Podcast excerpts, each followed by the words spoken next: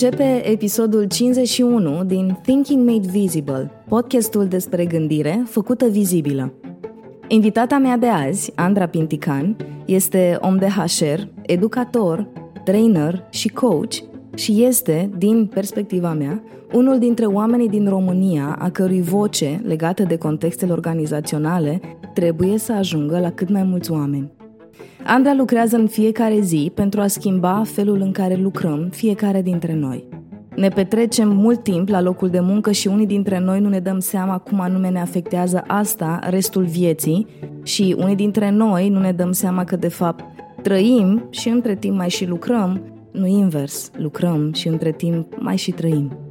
Mi-am dorit să am această conversație cu Andra tocmai pentru a duce mai departe la cât mai mulți oameni munca ei și cursurile pe care le organizează atât pentru oameni de HR, cât și pentru antreprenori și mai ales pentru oamenii care încearcă să-și găsească locul în piața muncii. Ai să vezi că m-am străduit să navighez toate cele trei contexte despre care ți-am zis adineaori și, sper, ai să vezi cât de multă claritate aduce Andra tocmai prin limbajul pe care îl abordează și prin faptul că simplifică lucrurile prin a fi autentică cu ceea ce se întâmplă în piață și cu ceea ce e nevoie să se schimbe. Sper să-ți placă acest episod, mai ales că vine la începutul acestui an, 2022, și s-ar putea să se potrivească tare bine alături de toate planurile noastre, ideile și chestiile pe care vrem să le împlinim în acest an. Ia-ți timp să asculți episodul, iar la final urmărește pașii pe care ți povestesc eu ca să te poți conecta mai ușor cu Andra. Sper să-ți placă acest episod, chiar dacă vocea mea e un pic uh, altfel de data asta, dar am încredere că experiența gândirii făcute să fie mai valoroasă decât un pic de răgușală din gâtul meu. Audiție plăcută!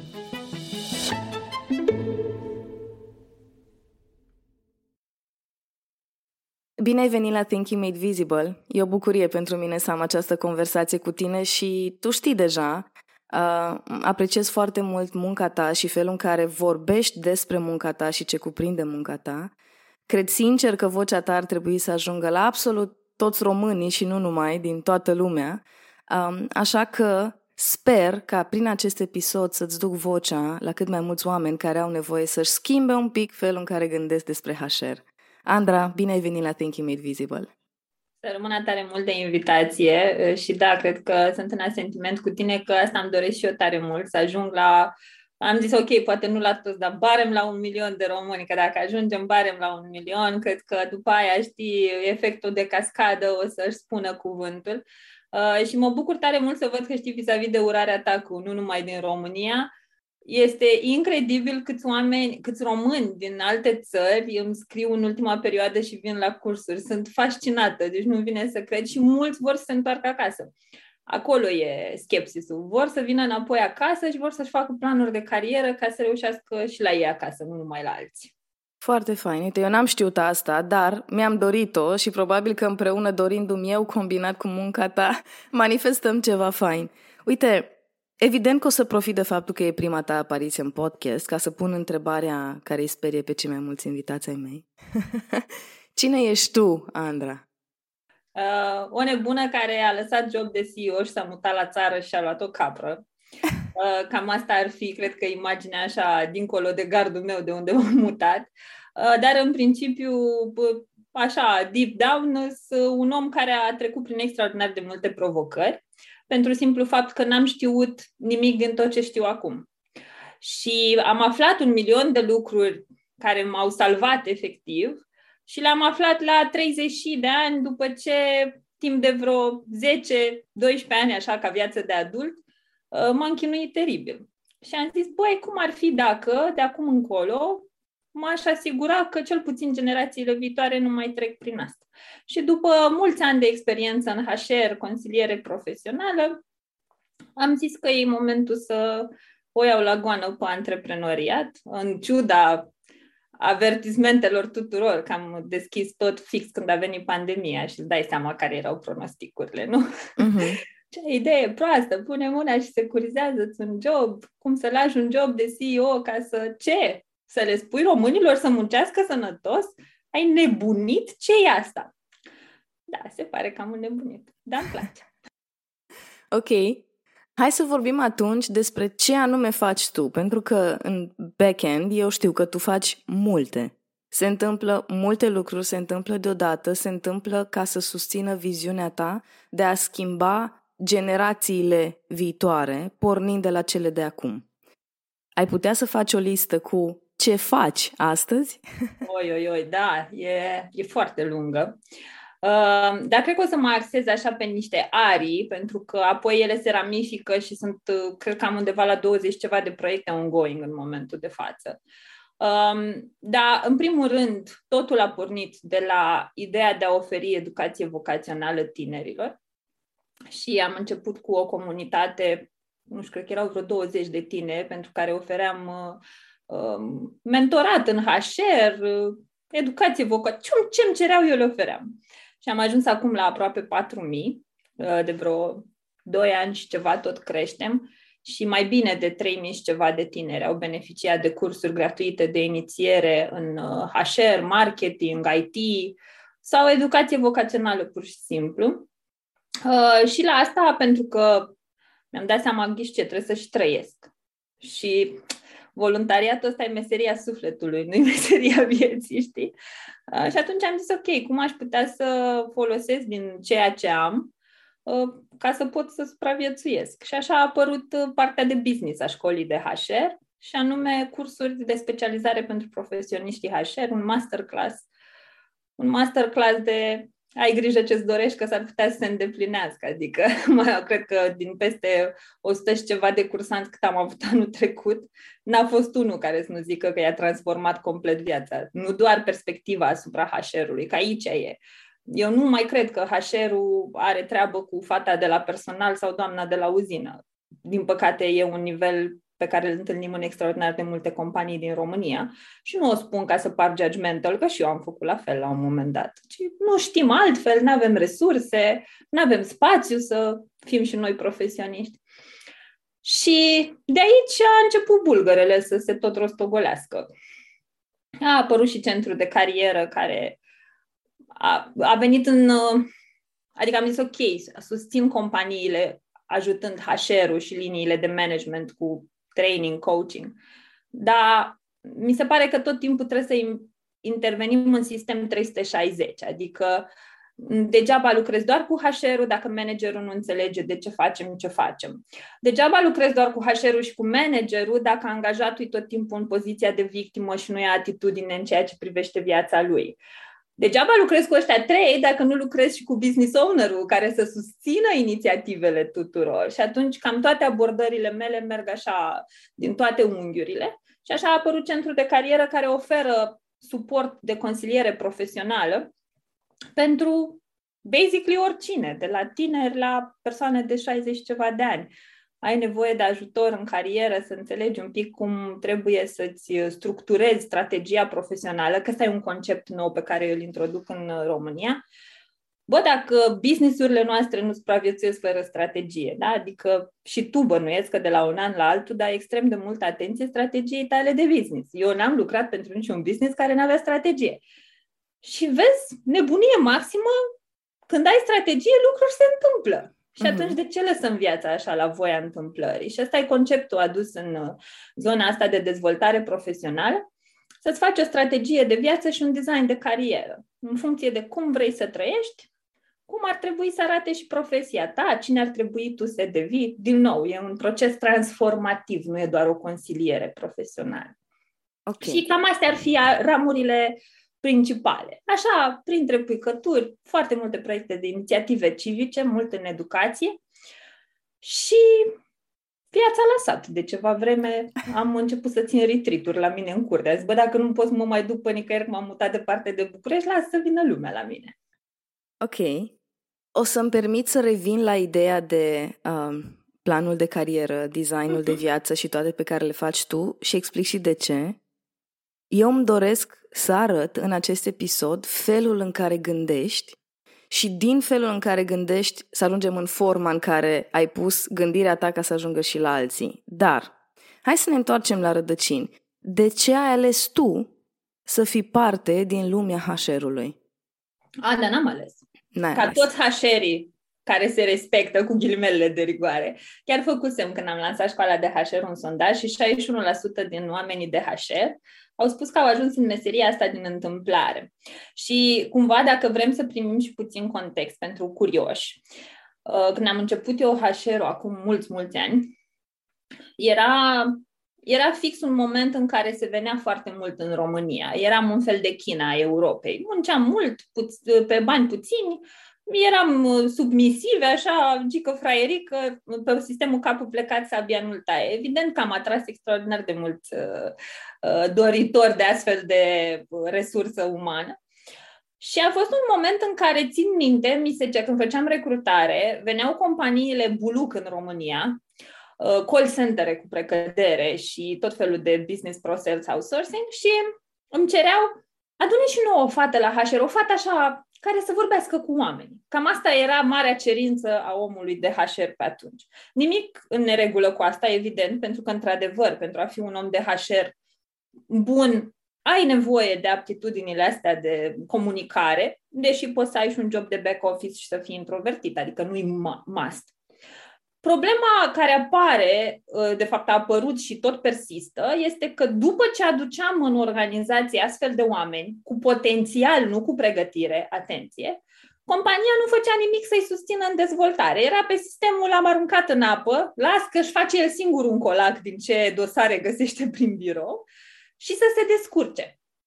Băi, și s-au descurcat oamenii de HR. Doar că, evident, când intri în uh, majoritatea companiilor de genul ăsta, care nu au conștientizarea importanței dezvoltării resurselor lor, de la omul de HR până la fata de la secretariat de pe recepție, ce se întâmplă e că probabil nici compania nu este extraordinar de strategică. De aceea HR-ul devine un fel de pompier.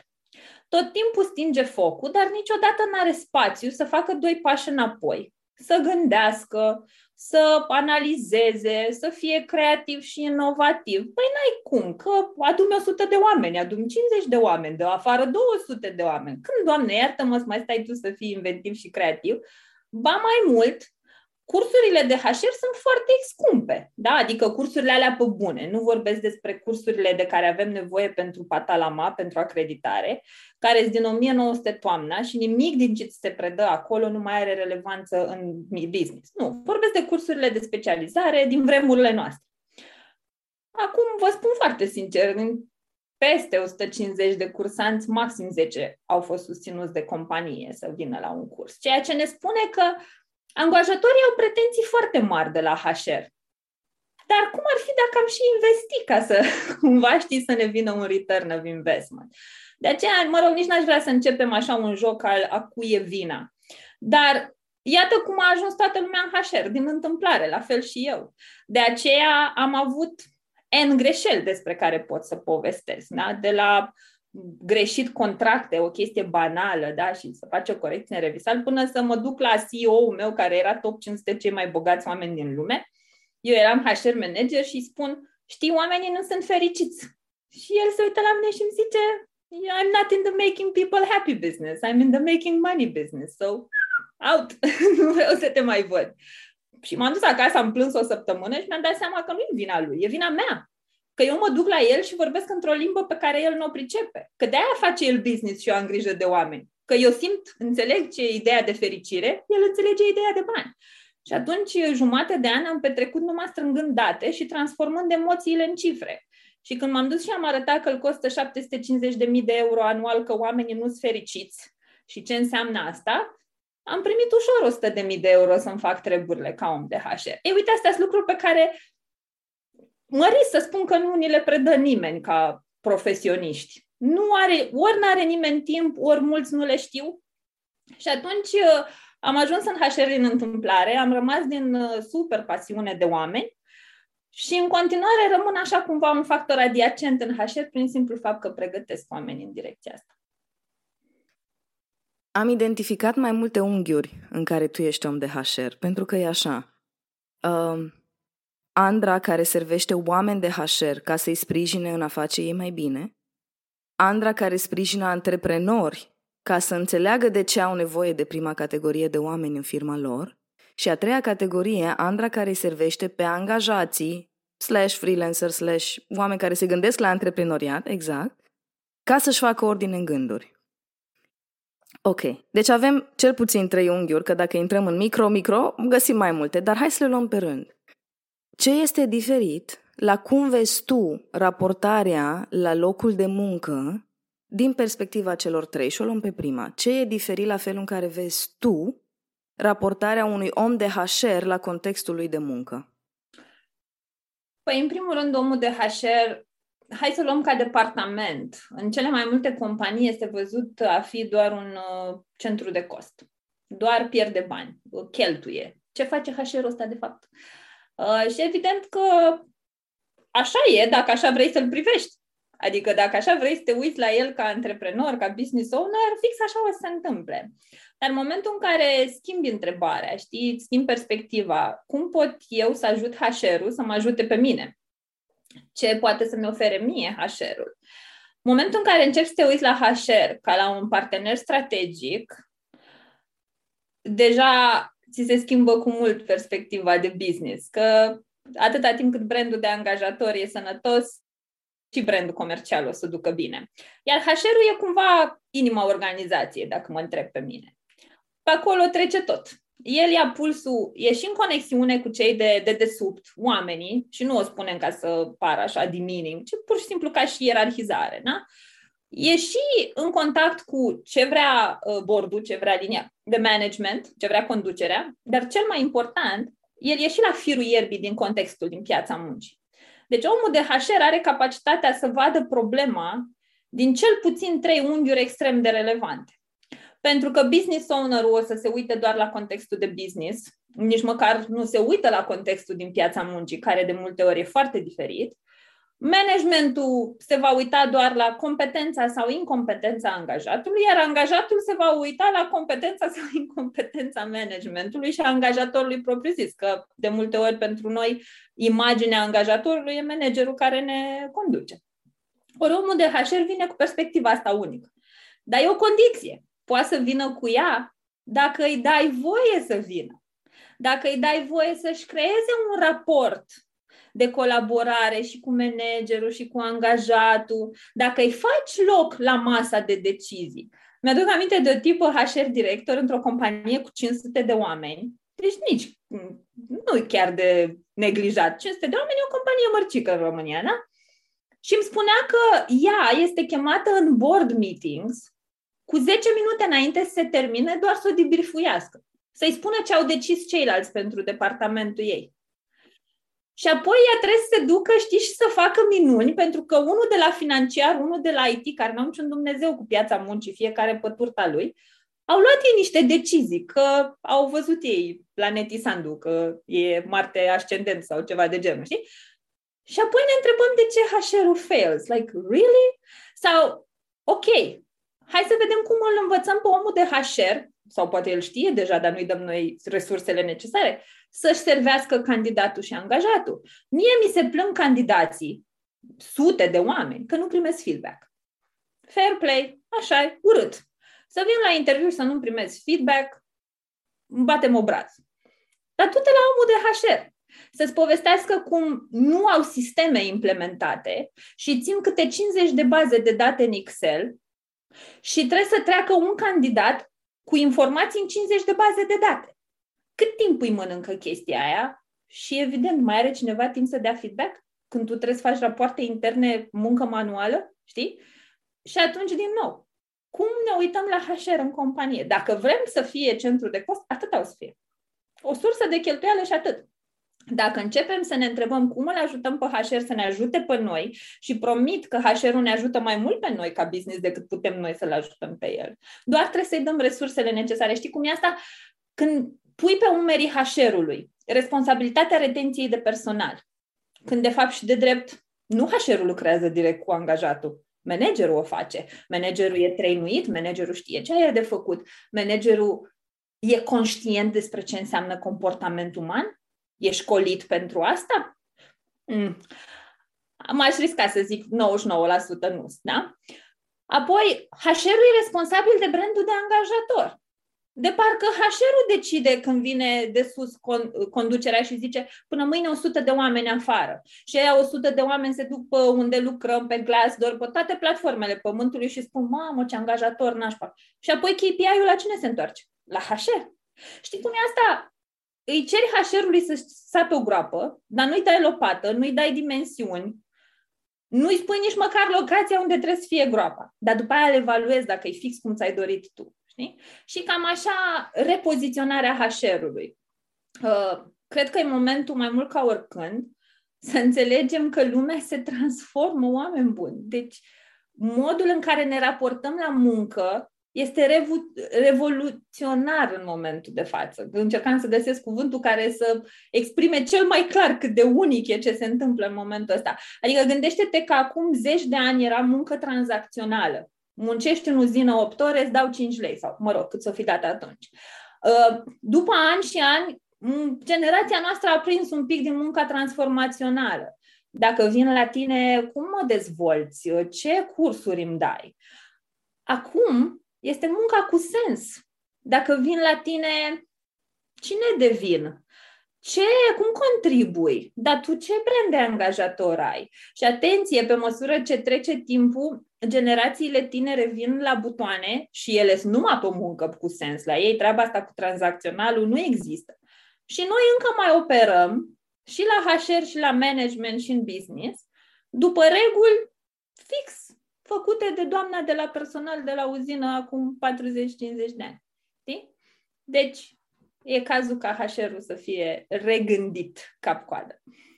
Ca să sumarizez ce ai zis tu, care este foarte în detaliu și care sper să-l facă pe cel puțin un om de HR care ascultă să zică, ah, uite, asta nu știu, ar trebui să vorbesc cu Andra.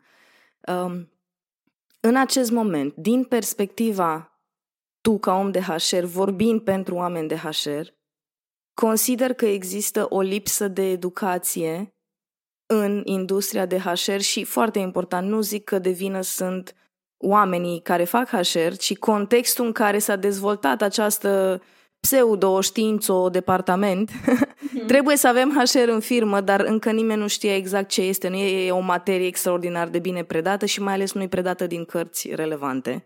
Ca asta știu de la prietenele mele care fac lucrări de master din luc- uh, cărți din 1965. Exact. Deci revenind la idee, este problema de educație și resurse adaptate la ce se întâmplă realmente în piață? Da, dar nu aș spune că e lipsa uh, resurselor, că ele există, dar oamenii de HR n-au timp. Mie mi s-au înscris, repet, o groază de oameni la curs și trebuie să mă întâlnesc cu ei sâmbătă, pentru că angajatorul, deși își plătesc singur cursul și e un curs scump, adică nu e o jumătate de salariu pentru mulți, da?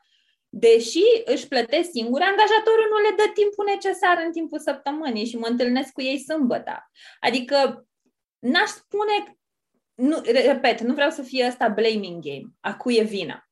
Dar hai să creăm un spațiu de învățare pentru oamenii ăștia, de dezvoltare, de adaptare. Dacă îi țin numai în firefighter mode, nu au cum să fie creativi, inovativi, să înțeleagă omul când ei păi ei nu înțelege nimeni, cum, Doamne, iartă-mă să-i mai înțeleagă ei pe alții, știi? Adică din majoritatea clienților mei, procentajul cel mai mare de oameni în burnout sunt oamenii de HR. Și asta ne spune foarte multe și nu că aș vrea să fiu acum advocatul oamenilor de HR, că ă, știi, de multe ori sunt văzută că iau partea, ba la unii, ba la alții, par și indecisă, dar eu nu iau partea nimănui. Eu chiar cred că lucrurile trebuie să fie juste și nu poți să ai pretenția să-ți apă o groapă fără să-mi dai lopata. Iar omul de HR nu are fraților lopată. Vreau să fie clar, nu e vorba de reavoință, nu e vorba de uh, lipsă, de lipsă de cunoștințe, că chiar dacă nu știi ca om de HR, ești super intuitiv și cauți, adică găsești resursele, dar pentru asta îți trebuie timp.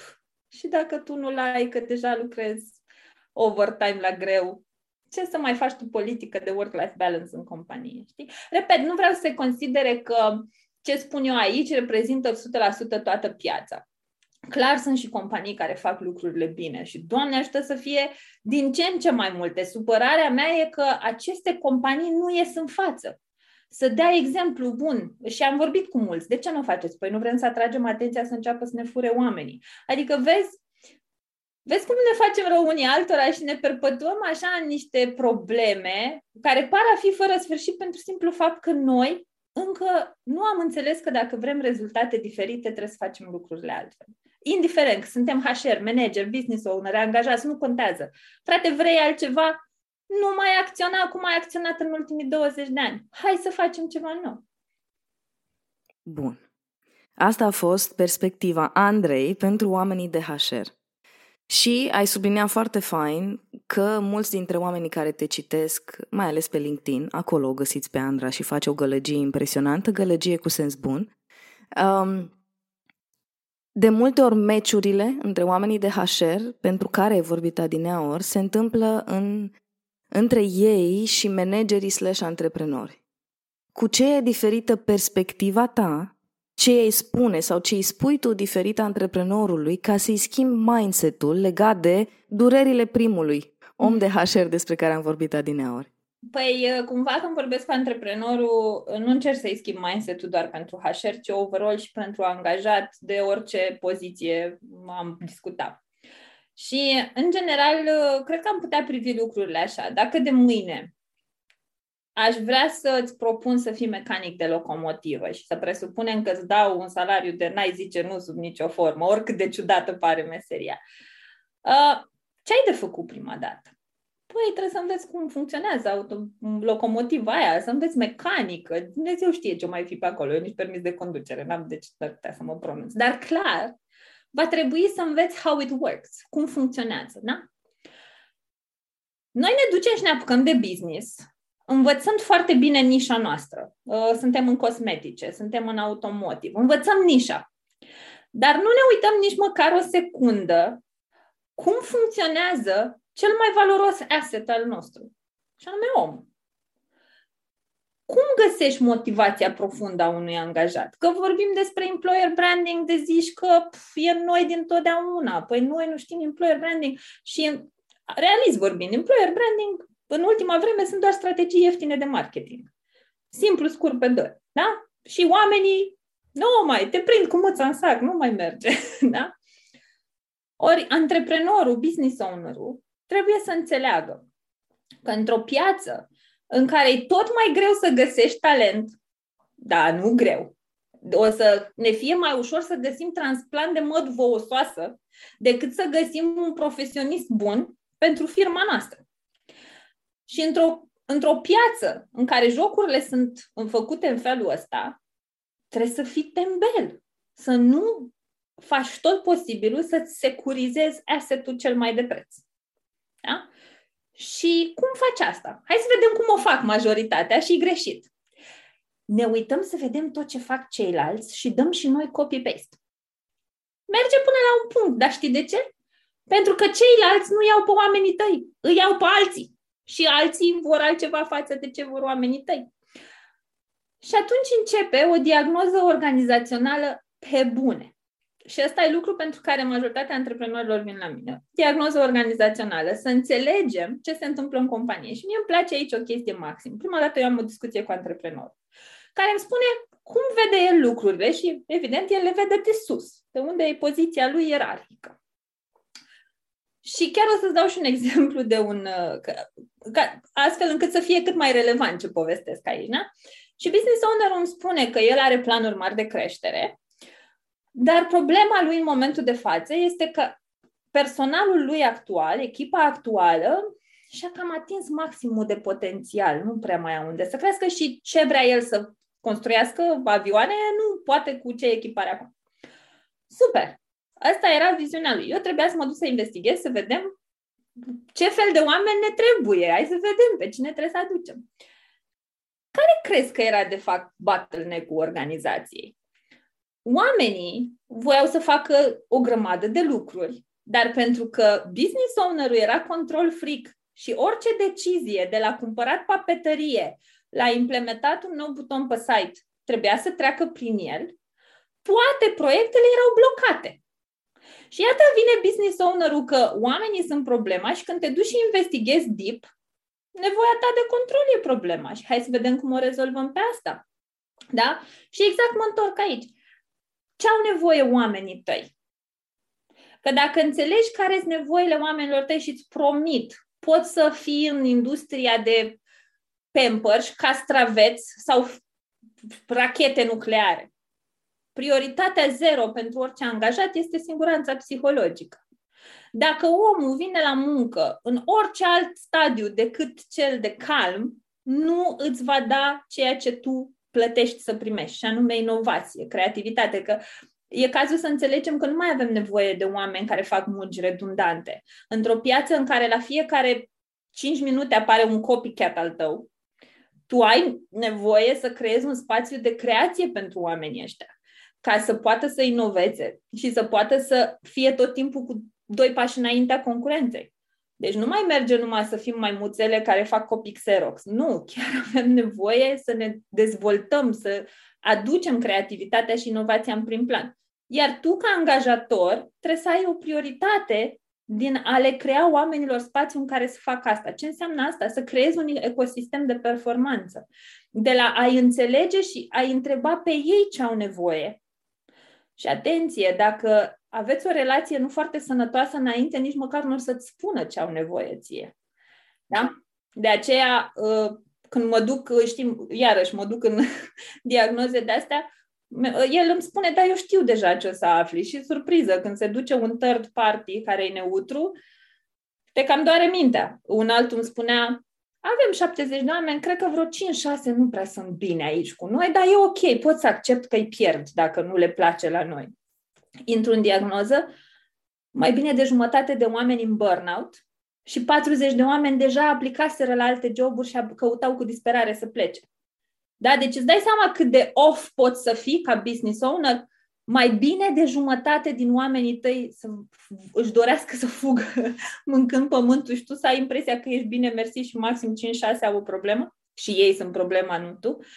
Da? Deci ne raportăm doar la realitățile din capul nostru. Dar într-o companie sunt 10 angajați, sunt 10 realități. Sunt 50 de angajați, sunt 50 de realități. Și tu trebuie să ai capacitatea ca business owner să dai puterea HR-ului, să devină investigator și să-i aducă pe toți într-un numitor comun de adevăr, să creeze o realitate pentru toată lumea care cuprinde toate realitățile celorlalți.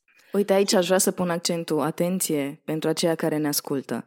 Pentru că și în munca mea de marketer aud asta, tot asta ar trebui să fac, nu, tot eu ar trebui să fac și asta, ar spune un antreprenor care deja e ocupat, dar, dragilor, Andra a pus accent pe să-i dai puterea unui om de HR să facă asta.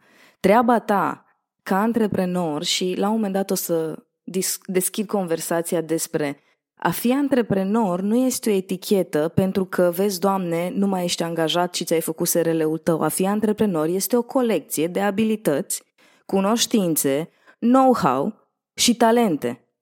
În momentul în care înțelegi chestia asta, îți dai seama că parte din acele talente, cred că una dintre cele mai importante, este să știi să delegi. Și mă întorc la ce a zis Sandra. Dă-i puterea omului de HR să facă acest lucru. Nu, nu se așteaptă nimeni să faci tu unul la unul odată la două săptămâni cu toată echipa, că știm că n-ai timp.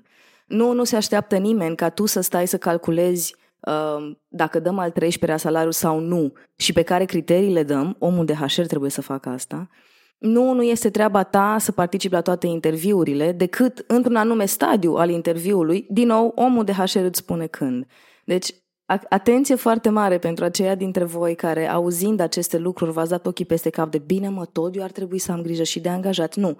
Singura ta grijă, ca antreprenor sau director general al unei companii, este să găsești un om de HR căruia să-i delegi și, foarte important, să-i dai și puterea, pentru că în timp ce vorbeai... Resursele. Exact. Să-i dai puterea înseamnă să-i dai și dreptul de decizie, libertatea să-și spună părerea și resursele cu care să facă asta. Și în timp ce vorbeai tu mi-am dat seama că au fost mai multe contexte în care, pentru simplu fapt că eram people pleaser, că asta era de fapt, dar um, angajatorii mei spuneau că sunt pricepută cu oamenii. Nu, de fapt eram disperată să mă placă toată lumea. Am fost pusă în contexte în care să fac HR când eu eram om de customer care, cel mult, ulterior devenit om de marketing, dar dacă tot ești aici și ești tu mai cea mai drăguță dintre noi, nu faci tu, nu știu, planuri de carieră de unde se văd colegii tăi în următoarele șase luni și am simțit asta în momentul în care ai zis de tabele Excel. Tot felul de tabele Excel colorate pe care le inventam eu ca să țin cumva tracking-ul de uite cât de frumos ai crescut tu la noi în companie, când era doar o altă nuanță de roz anul ăsta față de anul trecut. Um, și acum că ai zis de antreprenori, un pic așa m-a răcâit că eu, ca angajat în alt rol, am fost pus în rol de HR și, foarte important, m-am simțit extrem de slabă și de prost educată în acel context. Acum vorbim cu tine, realizez, nu era treaba mea să fiu în acel context. Nu, no. clar nu. Și, oh my God, uh, Doamne, câți oameni de HR cunosc în situația asta, care sunt pe poziția X în companie, de cele mai multe ori pozițiile astea de customer support sunt pozițiile din care toată lumea vrea să fugă și caută orice portiță, știi? Și a, care e cea mai... Ca finance nu prea poți să faci, știi, dacă nu ai pregătire. Te uiți care e jobul în care poți să-ți iei aptitudinile transferabile și să te apuci de treabă. Și HR-ul se întâmplă să fie unul din uh, rolurile astea. Uh, și foarte mulți oameni în HR trăiesc cu sindromul impostorului toată ziua în birou. Și e horror.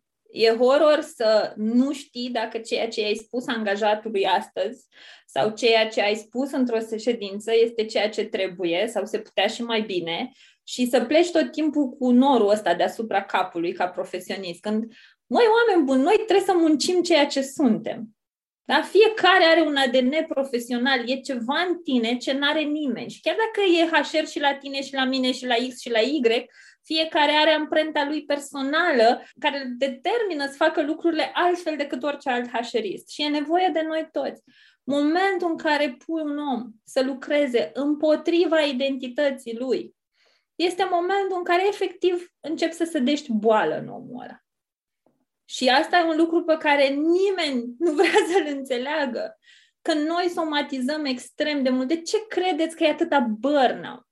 Nu numai din prisma faptului că avem medii toxice. Clar, și asta e super dureros.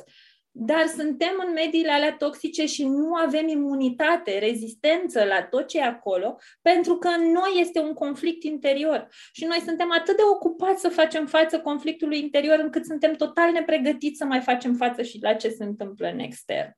Așa că da, dacă ai fost pe un rol în care nu era treaba ta să fii, și aici mai fac o mențiune legată de managerii, care se transformă în niște Frankenstein, adică acele persoane care sunt extraordinar de bune executante, compania pentru că, evident, ești un bun executant pe tarlaua ta, clar, mi-a zis iarăși mie mama Cireșica în stele că o să fii și un manager excepțional. Și asta nu înseamnă că nu-i posibil, e foarte posibil, dar din nou, arunci omul în apă fără colac, fără nimic. Îl pui pe poziție de management și ce se întâmplă deodată? Îi mărești responsabilitățile, deci mărești presiunea. Îi super, meta, ultra adâncești sindromul impostorului, că omul deodată e pe o poziție în care nu mai e expert și simte ego-ul lui acolo, vine și scarmănă. Mm, nu cred că ești destul de bun. Să mai fie și vreun perfecționist? Pff, i-ai dat-o la joale. Gata, s-a terminat viața lui, da? Și îl pui în, într-un context de de cele mai multe ori nici nu-i mai dai o mărire sau mare lucru, nu faci pentru el că la măgești, știi, lasă că acum ești manager, ești șmecherie, scrie titlul frumos, știi? Și pui omul într-un nou context, mai e și responsabil de încă 5, 10, 15, 20 de oameni și avem mai multe ipoteze aici. Sunt oamenii care au leadership nativ în ei, îl scot la suprafață și deodată înfloresc și devin niște super manageri, dar câte sunt cazurile astea? Îți zic eu. Uh, când am dat drumul la șef versus lider în România, un proiect de cercetare al nivelului de leadership din organizațiile românești, din 10 povești, 9 erau negative. Adică una era despre lider și 9 erau despre șefi care inhibau potențialul uman prin practici greșite. Da? Și ai pe ăștia care, Doamne ajută, se dezvoltă minunat și frumos și înfloresc ca o cireșică, dar ai pe toți ceilalți care sub nivelul ăla de panică, de stres, fie își dau demisia și pleacă, da? Fie încep și se rățoiesc la toți subalternii, devin, devin un om pe care nimeni nu-l mai recunoaște. Știi? Și, din nou, a cui e vina? A cui e vina? Păi dacă tu ai pus peștele să se cațere în copac, dar de ce e vina peștelui, frate? Că tu l-ai pus. Da? Deci, încă o dată, îmi pare rău că îmi dau seama când mă aud că duc foarte mult vina în organizație. Și vreau să fim realiști că organizația sunt tot oameni. Adică nu are sens să, știi, ne ascundem după deget. E clar că încă mai funcționăm după reguli care nu-și mai au sens. Toate lucrurile astea se întâmplă pentru că noi nu vrem să facem o evaluare justă a noilor vremuri pe care le trăim și să ne întrebăm, bă, cum avem nevoie să facem acum?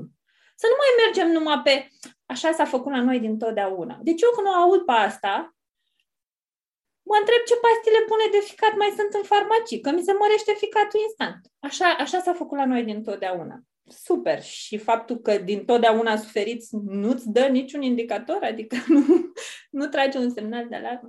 Deci cam așa și cu discuția între antreprenor, cu discuția mea cu antreprenorul despre ce înseamnă resursa umană, capitalul uman, că iarăși o chestie pe care cred că e cazul să o mai schimbăm un pic. Resursa e cam epuizabilă și cam asta am făcut până acum.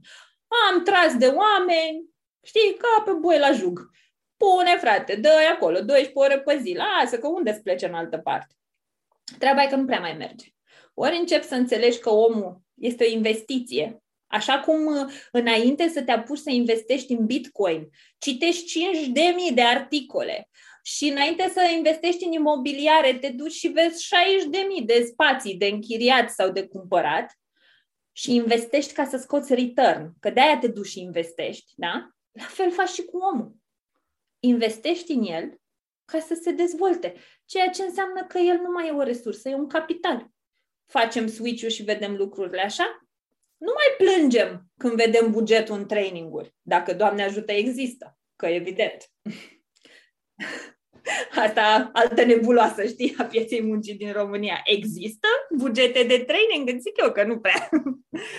Așa. Deci cam așa cu um, modul în care antreprenorul se raportează la tot ceea ce înseamnă asset uman. Uite, ca să vorbim în valorile antreprenorilor, că fiecare dintre noi facem click la lucruri care sunt importante pentru noi și exact cum ai sublinia și tu, la limbaj pe care îl putem înțelege.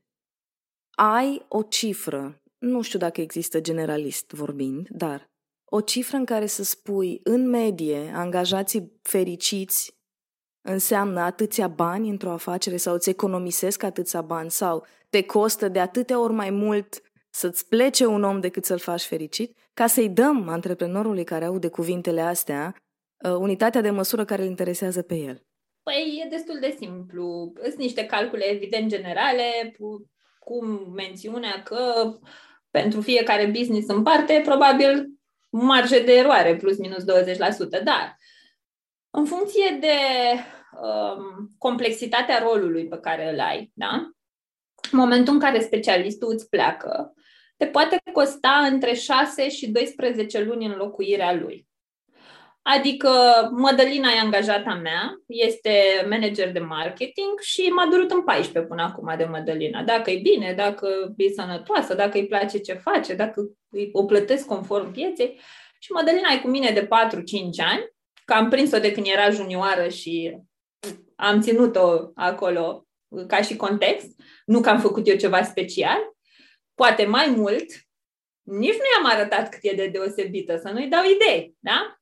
Dar ghinion, Mădălina e all over social media și companiile care, uh, companiile concurente mie ca brand de angajator poate fac un pic de recruitment marketing, poate au avatar de candidat și ca să vezi Mădălina mea fix ceea ce caută ei, pocalul lor de aur. Și Mădălina pleacă și eu vreau să înlocuiesc. Salariul nu al Mădălinei, al benchmark-ului de acum, că poate eu lui Mădălina îi dădeam 3.000, da, valoarea ei reală era 6.000 de lei net. Ori eu o să trebuiască să caut un om cu ea 6.000 de lei net și să-l plătesc vreo 12 luni ca să ajungă înapoi la nivelul de performanță pe care îl avea Mădălina pe jumate din bani. Da? Asta o dată. Doi, în funcție de modul în care îmi pun la punct procesele de onboarding și cât de accurate e cultura organizațională cu climatul organizațional, că sunt două lucruri diferite. Cultura e ce vrem noi să fie compania, climatul e ce simte omul pe bune, da? Rampa ei de performanță poate fi mai scurtă sau mai lungă. Adică dacă eu îmi fac niște procese de onboarding cu cap, poate, poate o ajut pe Mădălina să devină performantă în șase luni în loc de nouă.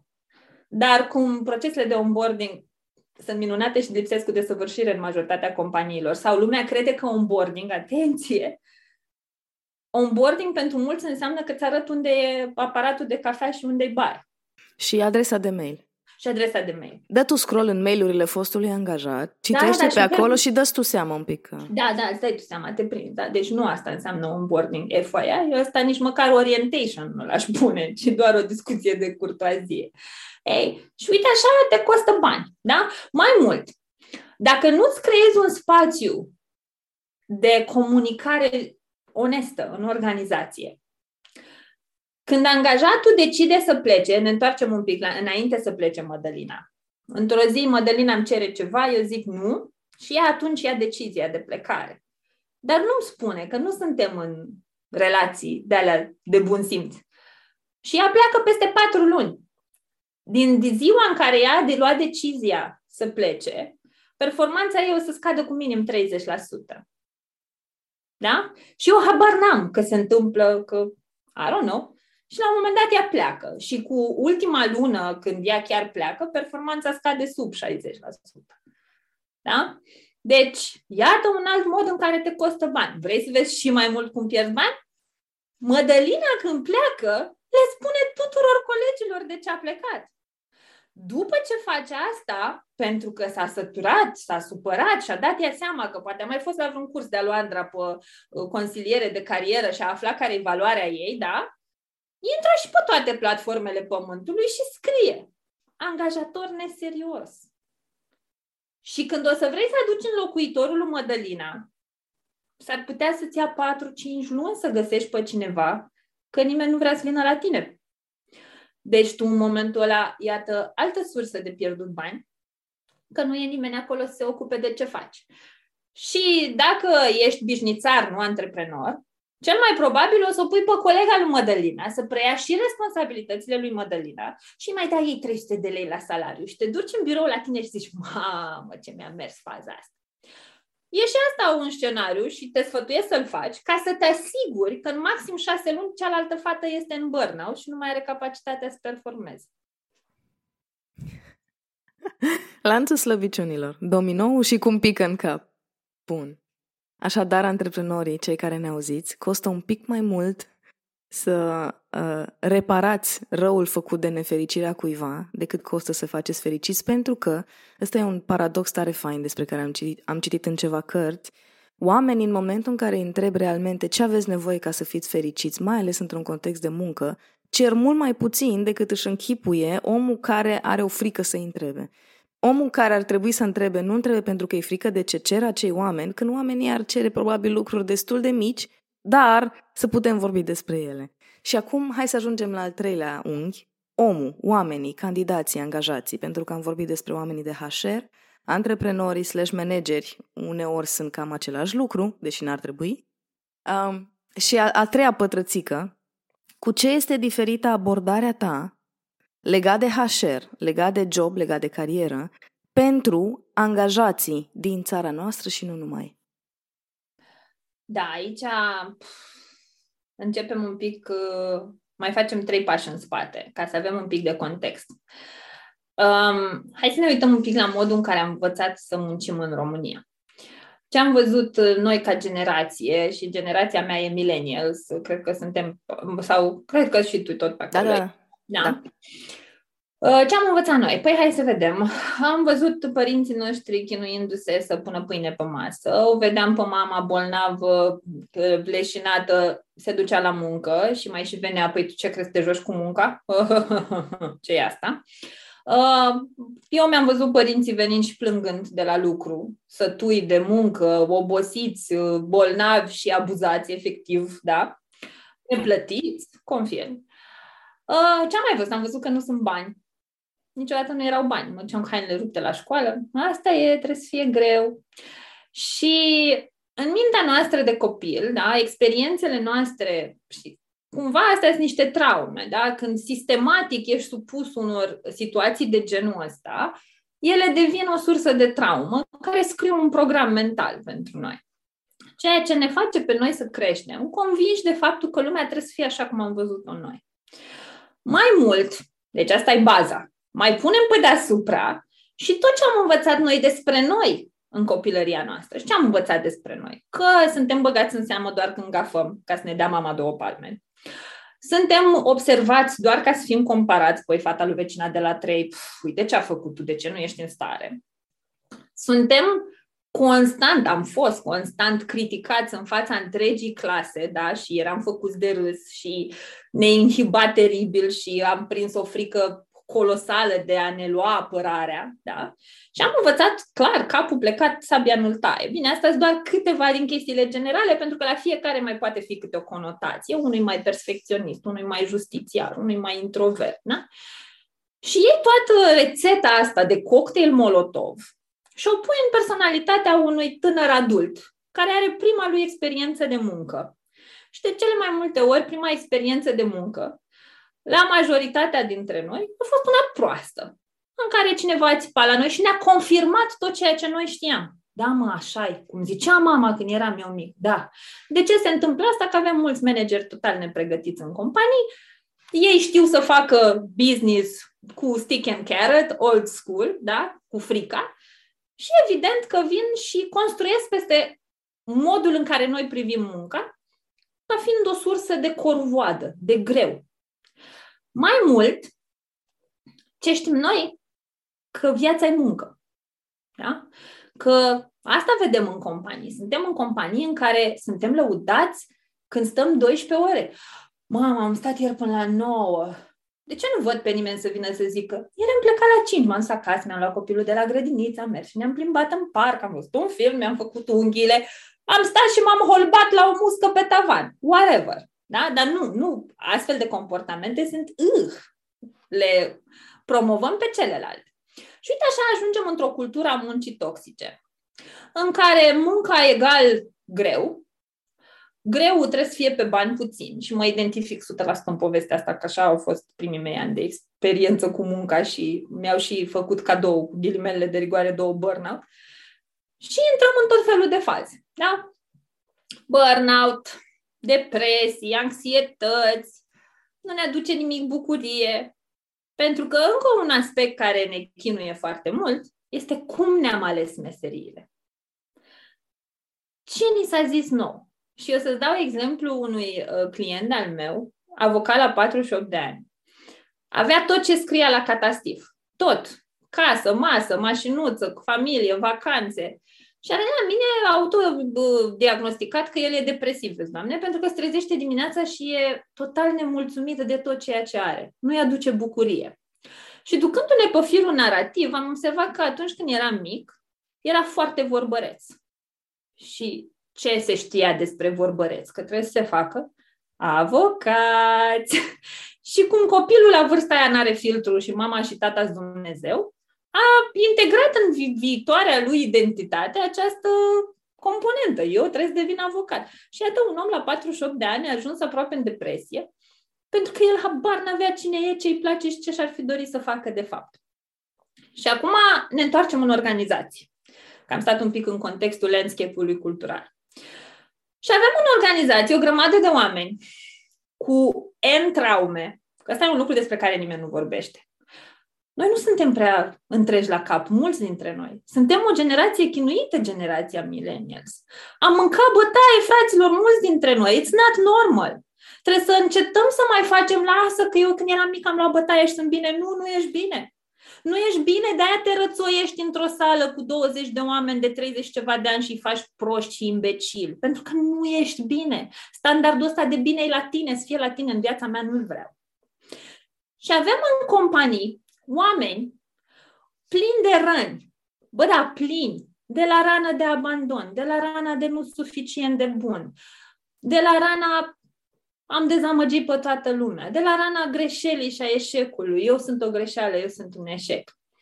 Și avem aceste medii toxice, care, bă, parcă sunt construite în așa fel încât să ne apese toate butoanele și să iasă toți monstruleții la suprafață prin organizație. Ce pune cireașa pe tort? Faptul că ne ducem și facem meserii cu care noi nu ne identificăm. Și e o poveste foarte simpatică despre sinele fals și sinele adevărat, care zice așa. Când noi ne-am născut, am venit la pachet cu tot ce trebuie să reușim în viață, conform amprentei alea unice, darul ăla al nostru, cine trebuia noi să devenim. Și ăla e sinele nostru adevărat. Și pentru că tot mediul înconjurător intervine și ne zice asta nu e bun, asta nu e bun, fie așa, fie invers, copilul, dezvolt, copilul dezvoltă acest sine fals ca să fie acceptat de cei în jur, să se încadreze în normele sociale și trăiește conform lui mult și bine. Își alege meserii conform acestui sine fals, exemplu avocatului de care povesteam. Și ajunge în punctul în care, la 30 și de ani, doar 80% din cine e el nu prea e el. Poate maximum 20% din cine ești azi, ești tu pe bune. Dacă nu ești în niște procese terapeutice, de dezvoltare personală, coaching și așa mai departe. Da? Și oamenii ăștia în organizații suferă, dar nu știu să pună punctul pe ei, că eu îi văd că vin la mine. Dar ei nu știu să-mi zică ce-i doare, știi? Doar că nu mai pot, că nu mă regăsesc în ceea ce fac, că țipă șeful la mine tot timpul și mi-e frică să mă duc la birou. Și de fapt și de drept, toate astea sunt despre neputințele noastre. Că dacă, ok, șeful clar n-ar trebui să țipe, dar de ce o lași să te afecteze? Și nu e vreau să fie asta unul din discursurile nu le lua personal, că e aproape imposibil să nu luăm personal. Nu lua personal, dar te rugăm fi autentic. Uh, what? da, da, da, da, știi? Nu, deci uh, nu vreau să ne ducem în direcția asta. Uh, du-te și te întreabă de ce o iei personal. Momentul în care a început să te doară comportamentul colegului sau al managerului, du-te și întreabă. Bă, de ce mă deranjează chestia asta?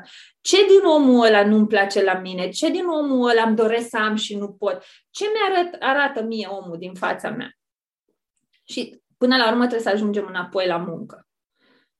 Tocmai am arătat cinci de factori care influențează modul în care ne alegem munca, modul în care raportăm munca la viața noastră și modul în care alegem să muncim. Pentru că alegem, fără să ne dăm seama din ignoranță în fiecare zi, noi alegem să muncim toxic în meserii care nu ne sunt destinate și o să spuneți, n-am altă șansă, n-am altă oportunitate.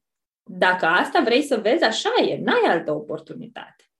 Dar ce prezint eu nou ca și concept, nu știu, ca și perspectivă, da? Și nu cred că sunt prima. Doamne, cât să mai fi fost, dar probabil nu ar fi știut să se plângă pe LinkedIn, cum m-am plâns eu, da? da. Uh, eu zic așa, că e momentul să ștergem tot ce am învățat. Nu e ușor, sună ușor când zic, dar e greu de făcut. Dar e, e doable și să nu ne mai întrebăm cine trebuie să devenim noi ca să fim buni la muncă. Trebuie să ne întrebăm cine suntem noi cu adevărat, cum scoatem sinele ăla adevărat de la naftalină, cum îl explorăm. Că dacă tu 30 de ani ai fost altcineva decât cine ești, nu se întâmplă într-o sesiune de consiliere cu mine să-ți descoperi tu sinele adevărat. Ce fac eu este să te ajut să te învăț cum să începi să-l cauți și slavă Domnului toată viața ta o să te tot descoperi, da? Cum descoperim cine suntem cu adevărat și care e meseria prin care ne putem manifesta? Da? Care e meseria aia pentru care tu chiar te-ai născut? Înainte să intervină toată lumea în viața ta și să știe ei mai bine decât tine, cine ar fi trebuit tu să fii de fapt? Și într-acolo ne ducem.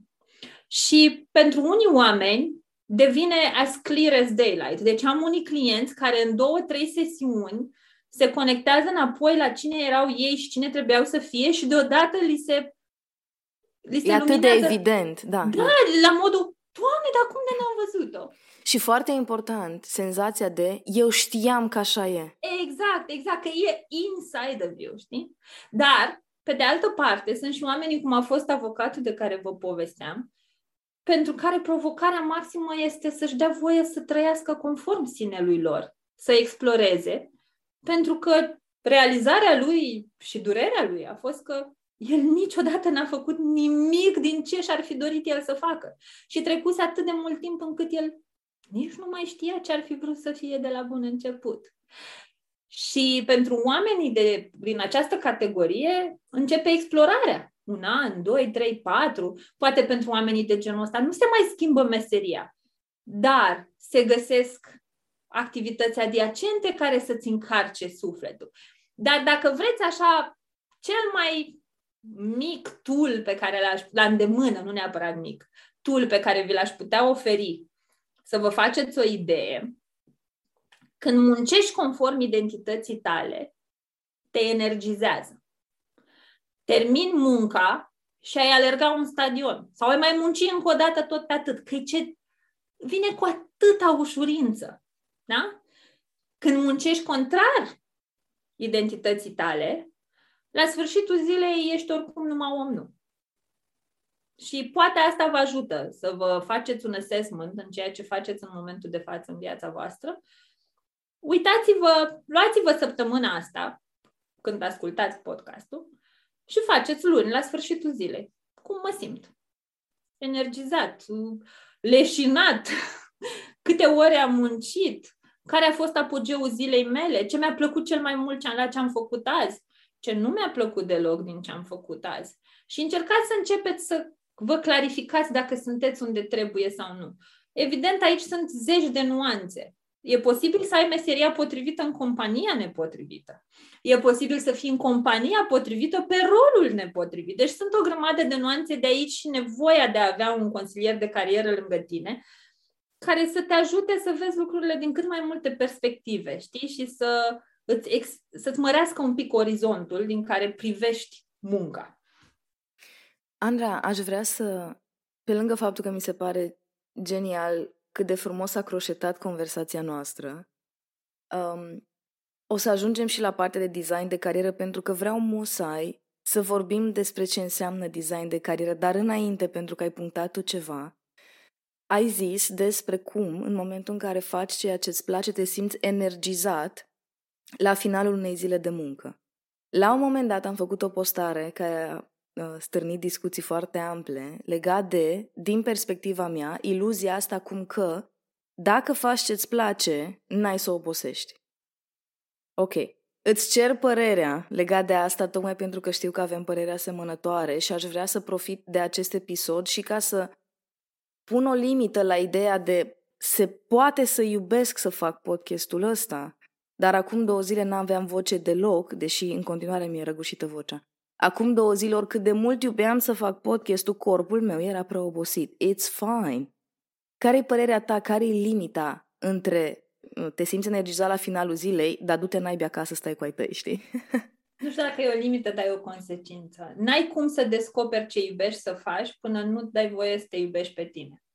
Și în momentul în care prima dată vei înțelege că tu ești prioritatea și scopul e să te manifesti ca om prin munca ta, vei ști că atâta timp cât tu nu ești bine, munca ta nu va fi bine.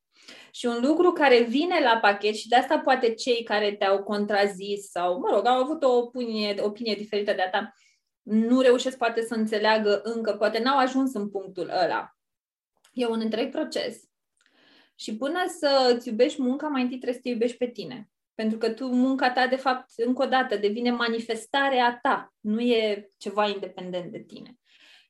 Și cred că una dintre cele mai mari provocări ale noastre, a tuturor, e să înțelegem că noi suntem cei mai importanți oameni din viața noastră. Că people pleaserii din noi, că din nou asta am fost crescut să fim, trebuie să se ducă să doarmă un pic, că ne-au făcut super mult rău.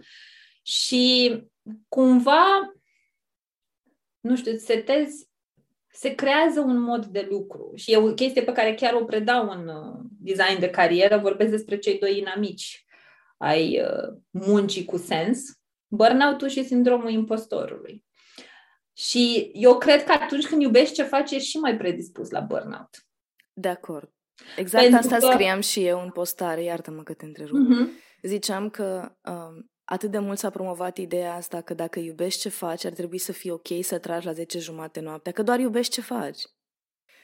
atât de mult s-a promovat asta încât nu s-a văzut că exact oamenii care erau pasionați de ceea ce fac ajungeau cel mai des în burnout și ajungeau, foarte important, într-o izolare socială care îi făcea pe bune să intre în depresie. Pentru că îți place foarte mult ce faci și stai la 7-8 seara, 3 luni, la rând, făcând niște lucruri pentru că spui că, da, așa zice nu știu, citatul nu știu care de pe LinkedIn, că dacă iubești ce faci, n-ai să simți oboseală deloc. Da, yeah, yeah, if you love your job, then you'll never have to work a day in your life. Exact, iluzia uh, cea mai iluzie. Da, iluzie, iluzie, dar cred că mai vine la pachet cu ceva. Uh, mai vine la pachet cu un, uh, o compulsie de muncă. Adică degeaba descoperi ce iubești să faci dacă nu tratezi trauma care te face să fugi și să te refugiezi în muncă. Că o să te refugiezi acum în ceva ce îți place, deci e un mix de factori. Pentru că, da, workaholismul este tot o dependență și îți spun pentru că l-am trăit pe pielea mea, ca să nu fiu nevoită să, să văd că viața mea era nașpa, că n-am ce să-i dau de mâncare copilului, că uh, am un singur sutien în Doamne iartă-mă și nu îmi permit să-mi cumpăr nimic. Uh, ca să nu văd cât de groaznic era, munceam 14-15 ore pe zi. Da? Era modul meu de a fugi de tot ceea ce eu simțeam și nu voiam să simt în momentul ăla pentru că nu eram pregătită. Și se cam poate, știi, să-ți descoperi uh, pasiunea și munca asta cu sens înainte să-ți rezolvi probleme. Însă recomandarea mea și de aia se face strategie. Și eu când lucrez pe, ca inevitabil ajungem aici, când lucrez cu omul, ne uităm cine ești azi, cine vrei să devii, pornim de la profesional și personal, care sunt obiectivele de viață, cum vrei să trăiești viața, ce fel de muncă îți trebuie pentru asta, dar lucrăm extraordinar de mult pe identitate, pe traume, pe toate blocajele mentale, emoționale pe care poți să le ai, pe eliberat tot ce înseamnă blocaj emoțional. Pentru că altfel dai din lac în puț. De aia trebuie să existe, de asta cuvântul, strategie. Totul e organizat. Vă rog, nu vreau să dăm acum în control fric. E un guideline, efectiv, un, o reconfigurare de traseu, știi, ca și cum ai propriul tău Waze pentru carieră și te-ai dus o leacă mai la dreapta și zice Waze-ul de carieră, dă-te înapoi că ceva nu funcționează aici. Sau uh, trebuie să faci nu știu ce pas, dar tu nu ți-ai rezolvat problema cu încrederea în sine. Da? Pentru că, uite, un lucru pe care îl greșim extrem de mult, când ne gândim la o meserie, ne gândim la două aspecte. Know-how, ce trebuie să știu să fac meseria. Dacă eu aș vrea meseria ta mâine, ce trebuie să știu eu să fiu marketer, super bombă? Păi nu știu, mi-ai face o listă, învață despre digital, despre social media, mi-ai face tu lista acolo, da? Și apoi ar veni competențele.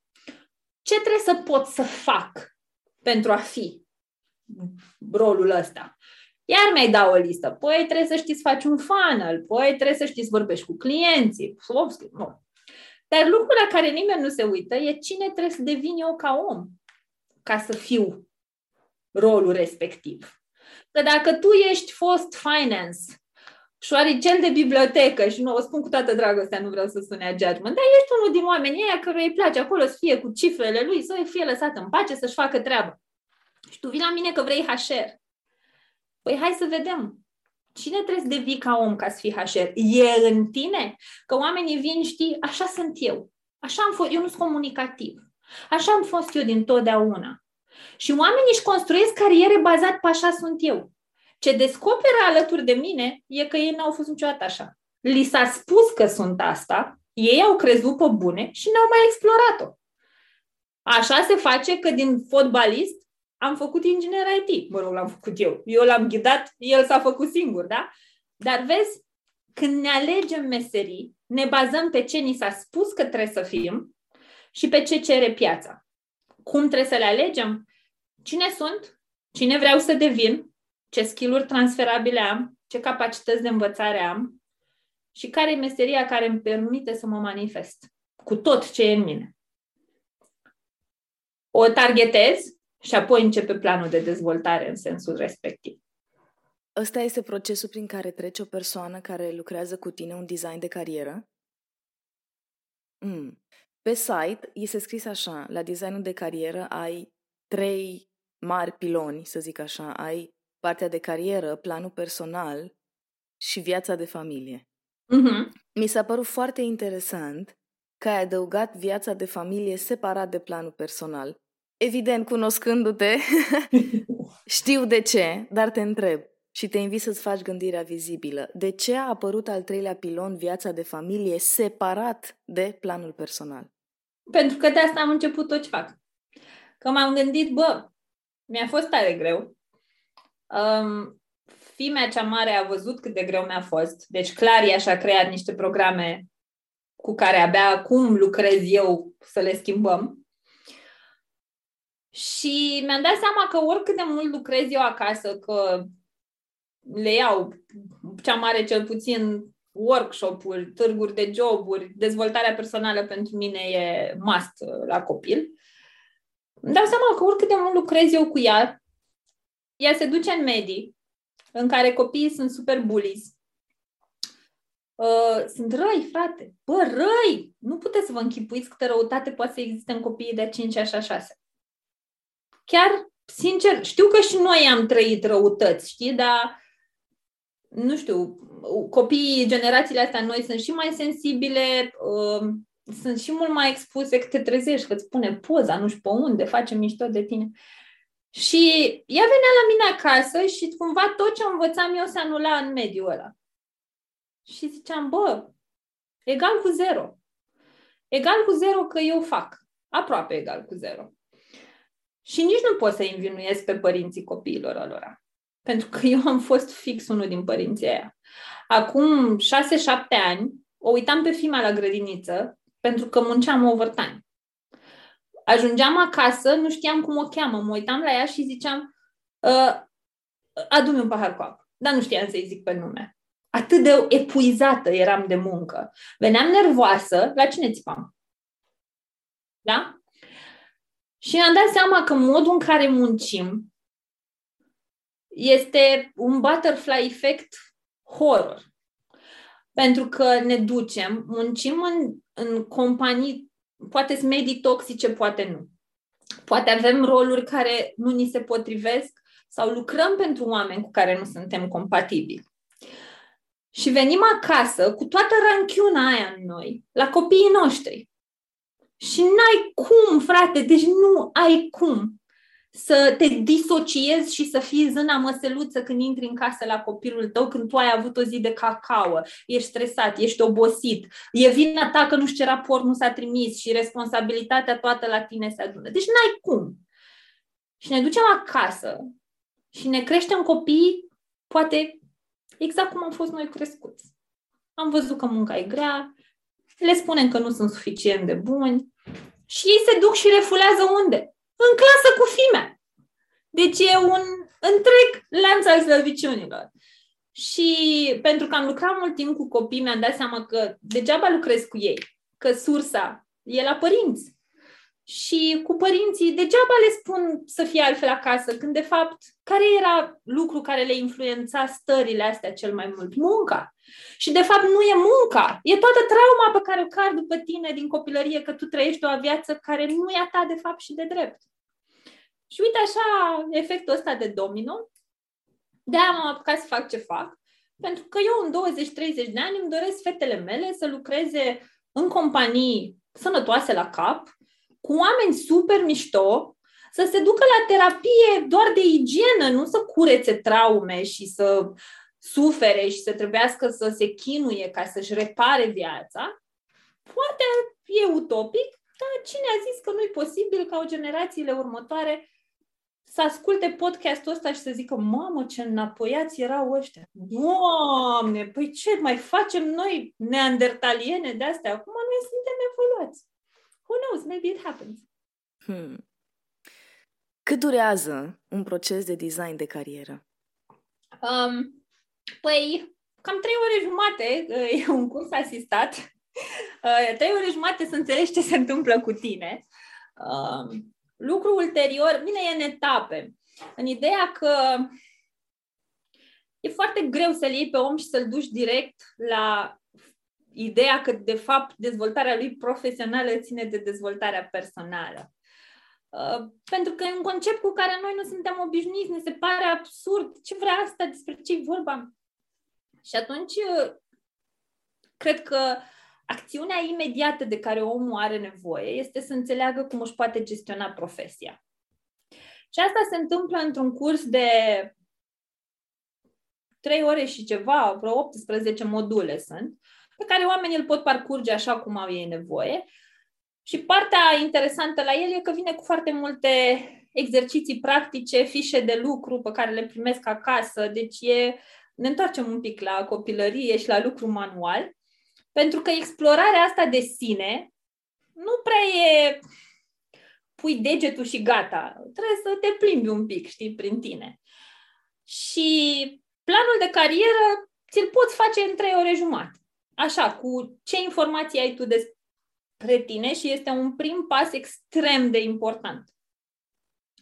Ulterior, dacă oamenii chiar sunt pregătiți să treacă la pasul următor și în regulă sunt oameni care le iau un an până să treacă la, la pasul următor, e ok, am învățat de-a lungul timpului să respect ritmul de dezvoltare al oamenilor, să nu mai bag eu pe gât, hai că putem să creștem. Era când am descoperit că putem să fim toți bombe atomice, eram like, hai, hai, hai, dar oamenii erau like, ce ai nebună, hai să luăm mai încet, știi?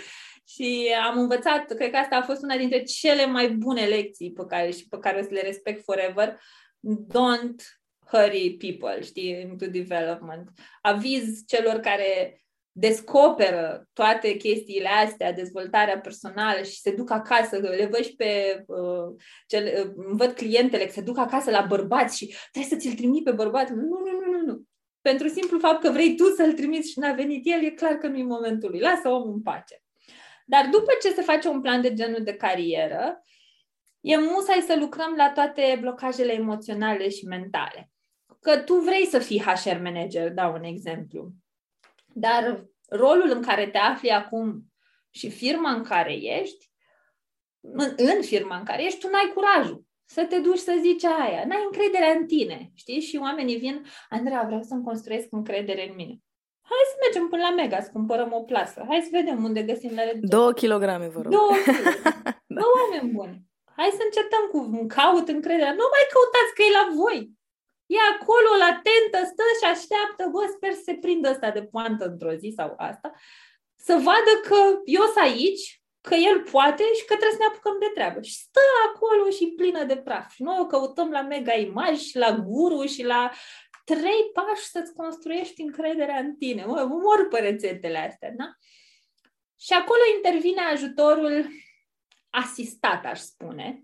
Um, E un program mult mai complex, se numește Unlock Change și e un program în care chiar trebuie să fii pregătit să intri. Adică, efectiv, oamenii dau interviu ca să mă asigur că e ce trebuie. O singură dată am făcut greșeala de a lua pe cineva care nu era în punctul de care, în care să aibă nevoie de unlock change și am creat omului mai multă frustrare și este ultimul lucru pe care mi-l doresc, să creez neputință în oameni, când eu de fapt vreau fix contrariul.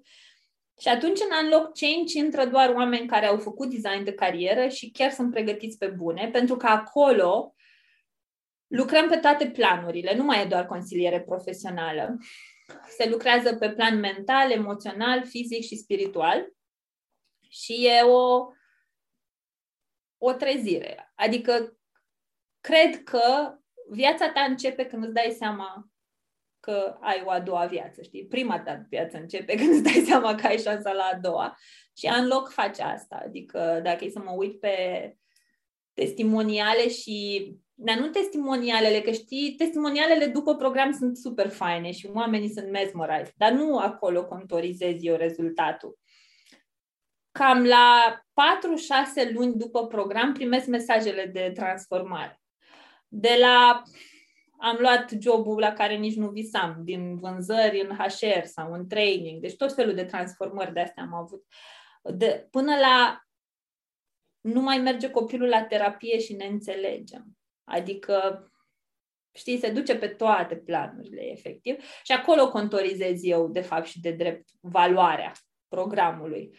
când primesc mesajele de transformare la și primesc. Nu, deci nu cred că am un cursant care să nu-mi dea câte un update de ăsta științifico-fantastic. De la deschis business-urile proprii, la mutat prin alte țări, fiecare cu cel doare.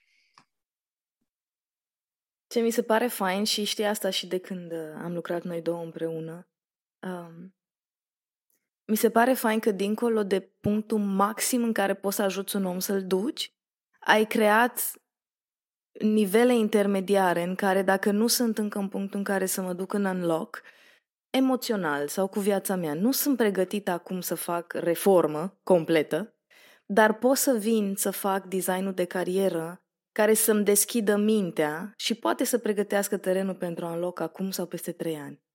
Asta mi se pare foarte fain că ai făcut granular trecerea asta de la o generație traumatizată legat de ce înseamnă carieră și loc de muncă, pentru că cred că așa asta e o nuanță și poate o să discutăm și într-un alt episod despre asta. Noi nu știm diferența dintre carieră și loc de muncă. Carieră este ceva care este ongoing. Părinții noștri aveau un loc de muncă al cărui scop era simplu susținerea supraviețuirii. Nu cu plăcere, nu cu talentele tale, nu cu... Nu exista, înțelegi? Și atunci, în momentul în care tu începi un proces de schimbare, treci practic prin tot ce trebuie să deznoți. A, uite ce fain că ai zis unlock. Și eu mi se acum deznoți, da? Trebuie să, trebuie să desfaci niște noduri, care noduri, foarte important, de multe ori nici măcar nu le-ai legat tu. Că ni le-au legat trecutul nostru, părinții noștri, profesorii noștri și așa mai departe. Dar cred că ăsta e punctul de eliberare maximă în programele mele, când oamenii înțeleg că sunt un rezultat al mediului în care au crescut. Și atunci, știi, eliberarea aia de nu e vorba că nu sunt eu suficient, nu e vorba că n-am știut eu sau că eu sunt așa și pe dincolo. E vorba că ei n-au știut să fie cu mine așa cum sunt eu. Și atât. Și nici nu face din asta părinții noștri să fie niște monstruleți, pentru că sub nicio formă, adică oamenii au făcut ce au putut ei mai bine date fiind circunstanțele. Nu aveau uh, Urania, nu aveau uh, Tony Robbins, nu aveau goagle, au făcut și ei ce au putut date fiind uh, circunstanțele la vremurile respective și cred că ăsta e un pas foarte important, acceptarea asta de erez voar erez și hai să vedem ce facem cu asta. Ne apropiem de finalul episodului și mai am încă două întrebări pregătite, din care una este challenging, tocmai pentru că vreau să, vreau să pun bomba pe masă, să zic așa. Cine trebuie să plătească prețul programului design de carieră? Angajatul sau angajatorul? Vrei să vorbim despre cum ar fi fain să fie sau despre cum e cu adevărat? Hai să, hai să vorbim despre cum e și cum ar fi fain să fie ca să putem arăta că poate am putea noi să transformăm lucrurile astea. Da, mai eu o să mă raportez la experiența mea și vin cu amendamentul că poate experiența mea e și ea trunchiată doar de perspectivele mele. Uh, în majoritatea cazurilor, în programele mele, că de HR, că sunt pe zona asta de dezvoltare personală și profesională, oamenii își susțin singuri. Adică am dat la cursuri în rate și cu lasă că îmi plătești tu după ce te angajezi, de numai numai. Uh, pentru simplu fapt că eu nu, nu vreau să mai aud că situația financiară constrânge dezvoltarea potențialului uman. Pentru că îți povesteam acum mulți ani, aveam fix 9 lei de mâncare pe zi pentru mine și fimea și cred că accesul la niște cursuri atunci m-ar fi scos mult din toate lucrurile prin care am trecut, pe care evident nu le regret, că dacă n-aș fi fost prin ele, n-aș fi fost azi aici, dar ca idee. Și am zis, băi, vreau să fac în așa fel încât să creez cursuri extrem de accesibile, ca oamenii să nu mai fie constrânși financiar când vine vorba. Deci mie mi se pare că dreptul la evoluție, la dezvoltare e universal, adică ar trebui să fie al nostru. Și da, oamenii își susțin singuri, de aceea există metode de rate, de las că îmi plătești tu când poți, contabilul meu e sătul. Iar dai pe datorie! Da. Contab- contabilul și Mădălina, care e primul lucru da, care... și Mădălina, și Mădălina la fel îmi face, da. da. Când, când și-a băgat un pic ochii acolo în calcule și în cursuri și în programele Andrei și am văzut marge de profit, care nu erau, Uh, am zis, ok, trebuie să facem niște schimbări, dar, dar, recunosc, e, cum să zic, e și o bucurie în mine că am căzut de acord că se poate face și plată în rate Mm-hmm. Asta mă susține pe mine să te susțin pe tine ca antreprenor mm-hmm. și de asemenea mă susține pe mine să-ți susțin ție bucuria de a ajuta pe alții. Deci se găsesc căi de mijloc, se dar, găsesc, se găsesc, clar. dar trebuie să fie cu echilibru. Cum mi-aș dori eu să fie lucrurile? Așa cum, uite, chiar am un client acum cu care um, construim, prima dată facem diagnoza organizațională, dar omul foarte conștient de faptul că cel mai valoros asset al lui sunt oamenii. Și cred că e unul dintre puține antreprenori întregi la cap cu care am povestit de când lucrez. Uh, nu din perspectiva n-aș vrea să-i fac pe ceilalți să simtă... Dar eu am avut ocazia să dau peste niște oameni mai puțin calitativi. Pentru că, evident, atragi și conform percepției tale mentale și eu am cam atras ce am gândit și sunt convinsă că sunt o grămadă de oameni faini și abia aștept să ajung la ei. Uh, dar ce îmi place foarte mult la uh, tipul ăsta e că mi-a înțeles perspectiva de a crea un program de decontaminare. Adică momentul în care omul intră la tine în companie, el intră cu toate traumele, triggerele și tot ce vine la pachet și el habar n-are de lucrul ăsta pentru că avem o educație egală cu zero în sensul ăsta, da? Și atunci, ce facem? Instaurăm un unlock change la el în companie prin programul de onboarding. Adică, înainte să intri în compania mea, eu vreau să înțelegi foarte clar cum funcționezi tu, cum funcționează ceilalți, ce e în neregulă la cum funcționăm acum și spre ce accedem cu toții. Ba mai mult, eu construiesc compania în așa fel încât să te ajut să te vindeci. Și așa ar trebui să fie din punctul meu de vedere. Dar până ajungem să facă toți angajatorii așa, momentan oamenii își susțin singuri uh, participările la cursurile mele uh, și mai sunt și câțiva care sunt trimiși de companie, dar asta e foarte, foarte rar. Să zicem, un om la 3-4 grupe de unlock, adică 50-60 de oameni. Foarte puțin. Mm-hmm. Hmm. Mm-hmm. Încheie episodul cu o întrebare și eu n-am să mai spun nimic după. Um, dacă ar fi în fața ta, n-aș vrea să punem pe roluri om de HR sau angajat în alt departament sau antreprenor. Oameni care lucrează punct. da? Ai posibilitatea să le spui un mesaj oamenilor care lucrează, fericiți sau mai puțin fericiți în ce fac ei. Nu-ți dau minute, nu-ți dau limită de timp. Ce mesaj le spune ca să conectezi felul în care gândești tu, gândirea ta făcută vizibilă, de contextele prin care trec ei și din conectarea asta să inspiri la acțiune, orice ar însemna acțiune, ideal ar fi să ducă spre design de carieră ca să pleci de undeva înspre ceva, dar orice acțiune. Și am încheiat. Da, nici nu trebuie mult timp. E super simplu. Ia-ți pix și foaie și notează-ți care sunt poveștile pe care ți le spui în fiecare zi, despre ce e viața ta în momentul de față, despre datorii, despre greu, mă nu mă înțeleg cu șeful, mă chinuie colega, eu sunt fraiera aia din birou care le face pentru toată lumea. Vezi un pic despre ce e viața ta, fă un inventar, da, foarte just și fără să judeci, da, descarcă acolo. Și apoi lasă pixul jos și închipuiesc că peste 20-30 de ani te întâlnești cu mine și eu te întreb, cum ai trăit în ultimii 30 de ani? Vrei să-mi povestești ce ai scris pe hârtie sau vrei să-mi povestești altceva? Este atât de simplu. Ești singura persoană de pe lumea asta care are control asupra ceea ce vei povesti peste 30 de ani despre viața ta. Și dacă chiar crezi ce am zis și nu crezi că e doar un citat ăsta inspirațional, dar, în general, știu că oamenilor li se face pielea de gălină când ascultă întrebarea asta. Alege trei moduri în care vrei să-ți trăiești viața.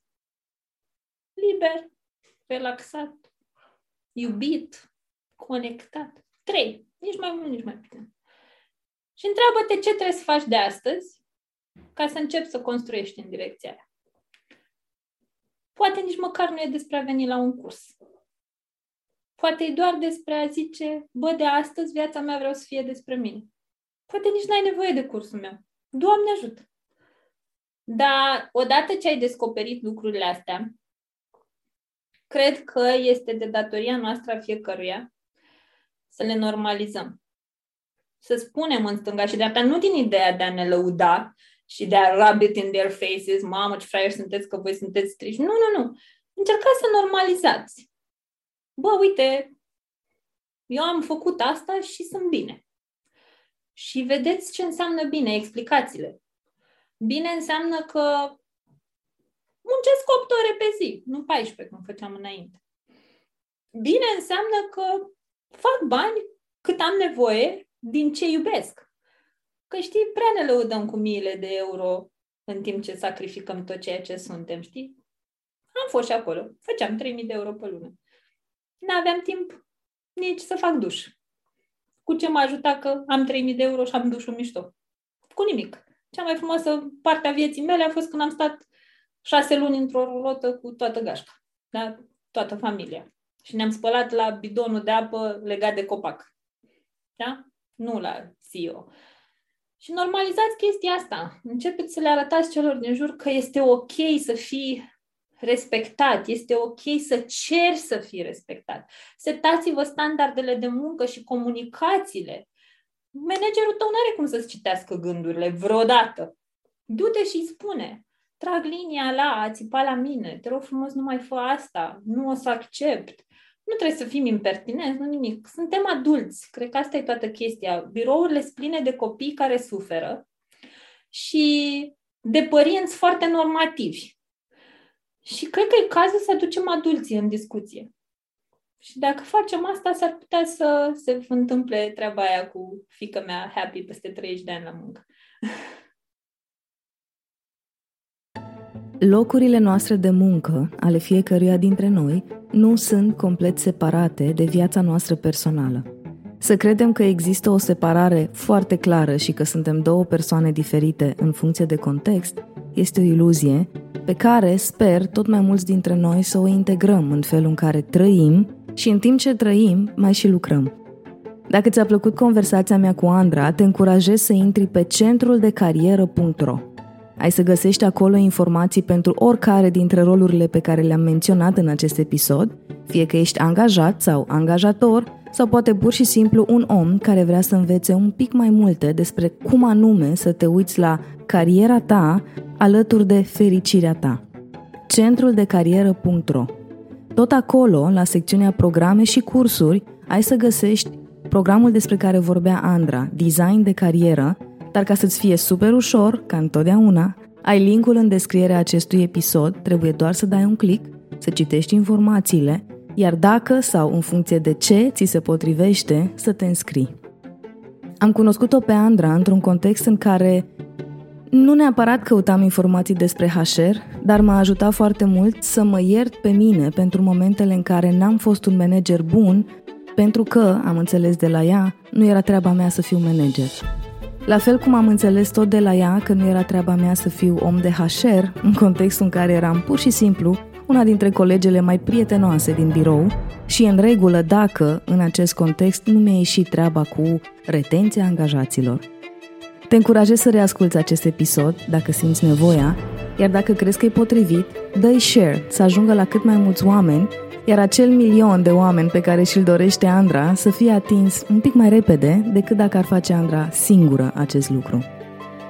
Ne auzim în curând cu un nou episod din Thinking Made Visible, dar până atunci, amintește-ți, inclusiv în context de muncă, să-ți faci gândirea vizibilă.